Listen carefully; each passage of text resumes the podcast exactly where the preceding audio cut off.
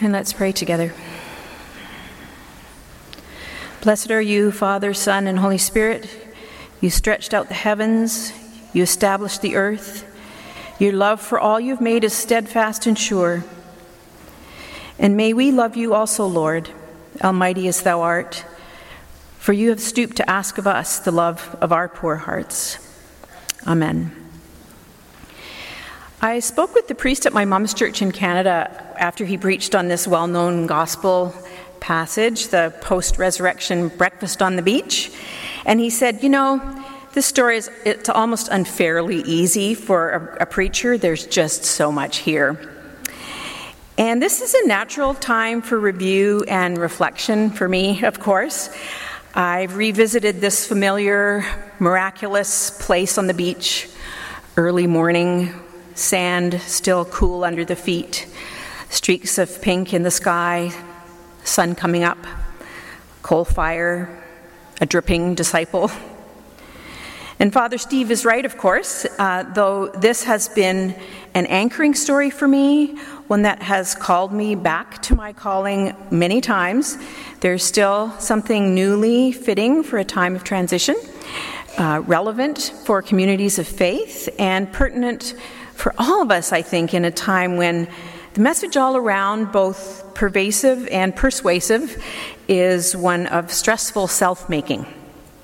So, this afternoon, not really a sermon, let's just stand there on the beach and look and listen.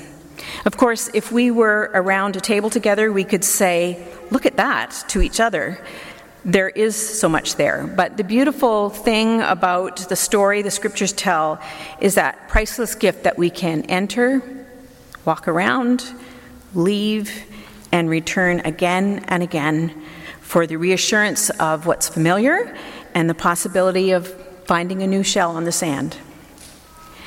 So, today, three images something about my calling, something about all our callings something about our responsibility together as members of the family of God, and something about the role of the younger people coming up behind us in our own discovery of purpose. All brief, I have released myself from uh, expectation of saying either the most profound thing I've ever, ever said or something radically new and different. So, how did the story of Peter uh, being commissioned on the beach become important in my story? Well, when I was 25, uh, David and I were moving on from a church in Edmonton where he had served as a youth pastor. And um, a wise parishioner who had been good to us um, advised us to have a session with a counselor she knew, just for the chance to process the transition and leave well. And she even offered to pay for it. Neither of us, I think, had ever been to a counselor before, but we agreed and we were grateful. And I don't recall what we talked about related to our leaving, but as we were winding up, I stirred up my courage and asked if he would pray for me. I was so hungry to grow as a Christian, single minded, completely sincere. Um, and besides being a counselor, Father Peter, yes, it is great that his name was Peter, um, was an Anglican priest with a prophetic gift. And he prayed a lot of things that I don't recall, sadly, but mostly that was because I was desperately trying to process being prayed for in that way for the first time in my life. Is this like the actual God speaking to me? And I was paying attention to the experience, but not tracking with all the words. But what I do remember was feed my sheep, feed the little children I bring you. And that stuck. And I wasn't sure what it meant, but step by step, year by year, God made it clearer uh, and clearer what He was asking me to do. And many times since then, I've been brought back to that face to face encounter with Jesus to hear Him reaffirm that is what I said, keep going. And I don't know if Father Peter would still be alive. I might try to find out next week, actually. Um, but I would like to find out if I could encourage him and say, Thank you for using your gifts and your calling. You heard rightly, and it mattered in my life. Father Christian has a story of being called, but that is his story to tell, and you could ask him. Without the messenger in his story and the yes of Christian and Molly, uh, this group of people would not be gathered here today. It mattered so much.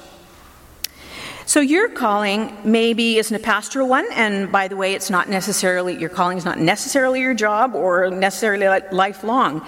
Maybe you don't have a story that involves dreams or prophetic words. But at a time when adults and children and youth alike are struggling under the isolating burden of determining who they are based on internal cues, preferences, or their own creative powers, it's not that there can't be work uh, in figuring things out, or struggles of all kinds, or detours and disappointments. But the point is, as children of the living God, we don't have to make it up. Hugh. The God who made Peter and knows him looks him in the face, asks the question that gets him where he really needs to be, and then demonstrates that he's forgiven, essentially by giving him a job. That's how he knows he's been restored and called. It's so interesting um, as I've looked at this the last little while. There's no accurate naming of the offense. Peter doesn't get to make a good apology and tell how sorry he is or adequately articulate an understanding of how he failed and how that would have been for Jesus. There's no request for forgiveness, there's no words of forgiveness. Do you love me? Do you love me? Do you love me? Do this. I wonder what it would be like for you, for all of us, to put ourselves in the picture here in Peter's place, face to face, in the sand on a warming up day that's already held both the miraculous and the mundane. And how do you respond when he says, Do you love me? Maybe it's not a, a forgiveness for a failure you need, but to hear again what your assignment is, because it's worn you out. Or maybe, like me, you want to hear, you want to ask, What now? What do you see in Jesus' face? Are you meeting his gaze or kicking the sand at your feet? Or, like Peter, are you looking sideways and asking, What about him? We can come back to that place anytime. And if it's not clear, Jesus doesn't want us to worry, he wants us to be willing. Beloved young people in our midst, you are appropriately figuring out a lot of things in this stage of your life. Spend some time face to face with Jesus. I promise you won't regret it. So, a sense of purpose is, in life is something we all long for. The calling to feed my sheep, feed the little children I bring you, was a particular calling to me. Whatever our sense of purpose as individuals, as members of the family of God, we all have a responsibility to pay attention to the fact that Jesus put a child in the midst, in the center of the community. And what happens in a church when that's where the children and the youth are is very different from them being part of a well run, even excellent program that's another feature of what a church offers. In the center is the best place for them to be, for their own developing sense of God, given meaning and purpose. So back to the story. This time, just a little bit before the conversation on the beach when Peter is still in the boat. This time, notice his reaction to recognizing Jesus on the shore. A failure of epic proportions. He's probably felt all the shame humiliation, disappointment in himself that a person could. And yet, his impulse is to go toward rather than to shrink back. And think of how different that is from the beginning of Peter's story with Jesus. Same setting, same fruitless night of work, same miraculous catch. Peter hasn't done anything in particular to fail Jesus, and yet he shrinks back and says, Go away from me. I am a sinful man.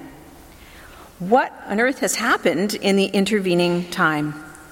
Peter has come to know Jesus as a faithful friend, not to ma- mention as Christ, the Son of the living God, so that in his worst moments, his impulse is not to shrink back, but to go t- toward. And isn't that our call in the family of God for the generation coming up behind us? To make way for that trust through friendship with Jesus so that their impulse, when they're afraid, when they're weak, when they're lost, when they're asking, What is the purpose of my life? is to run to Jesus, to close the gap, not to make it bigger. In my treasure box of glory sightings this summer, uh, I have been paying attention, as you can imagine. Uh, here's one that illustrates that impulse. A picture paints a thousand words and also has staying power. This one is staying with me. I don't need a picture of it, a photo. We're outside in the sunshine at Central Park. The story is Jesus and the children. Jesus, played by John Lundgren, in one of those coveted yellow kids' games t shirts and a backwards baseball cap, is chewing out the bouncer disciples, played by his professional bouncer grandsons, and the kids are seated at a distance watching. Let the children come, says Jesus. Totally unrehearsed and from a distance, Rachel says to quietly to a crowd of 30 kids, Go. And it seemed like all at once they leapt up and ran, not knowing or caring what they were supposed to do when they got there. No one thinking, I don't know, do I really want to participate? It was, it was so like Peter jumping out of the boat without thinking times 30. And I, again, I don't need a, a photo. I, ha- I have in my mind the angle of their bodies, their smiles, their eagerness to cross the distance and get to where Jesus was. Having young people in the midst is not just for their healthy growth as beloved children of God, though, so that they grow up to find their calling. We know this, it's for us. They're already called by God to take their place for the sake of us who are still becoming what we are called to be, children of the living God. Because their way of seeing Jesus, their questions, their way of hearing his voice, being who they are, they have a calling in the body of Christ as children and youth, now, not just a future one. Here's a recent picture of that also going into my treasure box of glory sightings. This time, though, we go back to the story of Paul, though it would work equally well with Peter standing here on the beach. The story is Paul breathing out murderous threats and on his way to throw Christians into jail. Oops, God has different plans. The question for the children after entering that story that day in July is what on earth? Why would God pick him? for the job of bringing people into the church. He hates Christians and he's trying to destroy the church. From the back row, a recently graduated fourth grader says with a shy smile, It's like a message. Wasn't it um, Os- Oswald Chambers who said, The man is the message? Well, anyway, I don't think she reads Oswald Chambers. Seamlessly, a recent graduated first grader who doesn't yet have the word perspective in his vocabulary offers well, he's going to people who don't love Jesus. He would know what that was like. And there was just something about the succinctness and the immediacy of their perceptions that made the leaders lined up at the front, who were privileged to be there, just sort of exchange glances and realize that we were in the presence of, the God, of God speaking to, to and through the children. And let's recognize, too, that we're in danger of not fully perceiving the gift of the child in the midst if we stop at, oh, wow, aren't kids amazing? Like, wow, there's no junior Holy Spirit. Like, you know, isn't that incredible what they said? No. Uh, that was actually a word that I needed to receive at that time about the power of God to set someone on the right path. I could tell you lots of stories like that, as could many, many people in this room. Raise your hand if you have a story of being spurred on by the faith or the question of a child. Yeah. Ministry with kids and youth is a place of formation for us. You don't need a specific calling like I had to line up ASAP to ask someone on your CLT or youth team how you can be involved in some way in blessing the children who will bless you. And before I close, I would like to step out of the story now and remember what my professor at Bethel encouraged those of us serving young people in our churches to do. She said often, Take a seat by the window. Our churches are full of children and youth who are well resourced, well parented, healthy, have heard from their earliest days about God's never stopping, never giving up, unbreaking, always and forever love. Their flourishing in security and advocacy is an ongoing work of loving attention, which is a privilege to do. Taking a seat by the window means we just don't forget about the ones who are outcasts, lonely, and afraid, outside our reach. Or are they? Here's just a couple of prayer requests from Together for Good this past Friday. Praise God that a new participant family has successfully been placed in a homeless shelter and approved for an apartment to move into after several weeks of sleeping in the streets with her four children. Praise God for her host families who didn't give up on the relationship and kept encouraging her. Pray for a mom who's 33 weeks pregnant and being evicted today. She's especially upset that she's going to have to abandon a beloved pet and leave all of her furniture and possessions behind to go into a shelter. So we do well to remember what God requires as a calling of all his children.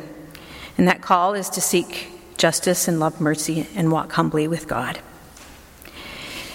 Karl Barth was asked in Chicago one time, How would you sum it all up, your lifetime of theological pursuit? And he famously said, Jesus loves me, this I know, for the Bible tells me so. I've asked myself, hmm, what would I say if I was asked to describe what the work of my calling has been? I think it might actually be the goal of all our callings. And I decided on prepare the way of the Lord. That's our job Make a path for him to demonstrate his power in a life and in the world. Nothing wrong with saying often to children and to each other, God loves you, seeing as it is the most important thing we need to know as humans and very difficult to accept sometimes.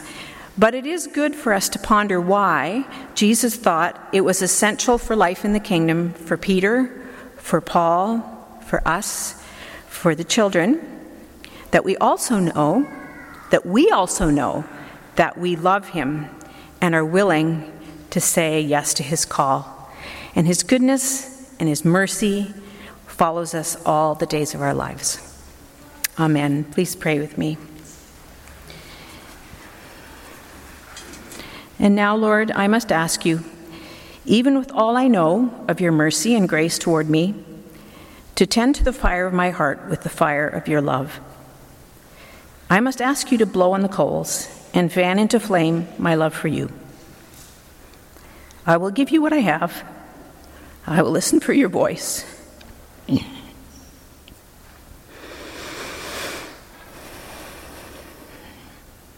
I will sit with you, and I will get up and go where you ask me.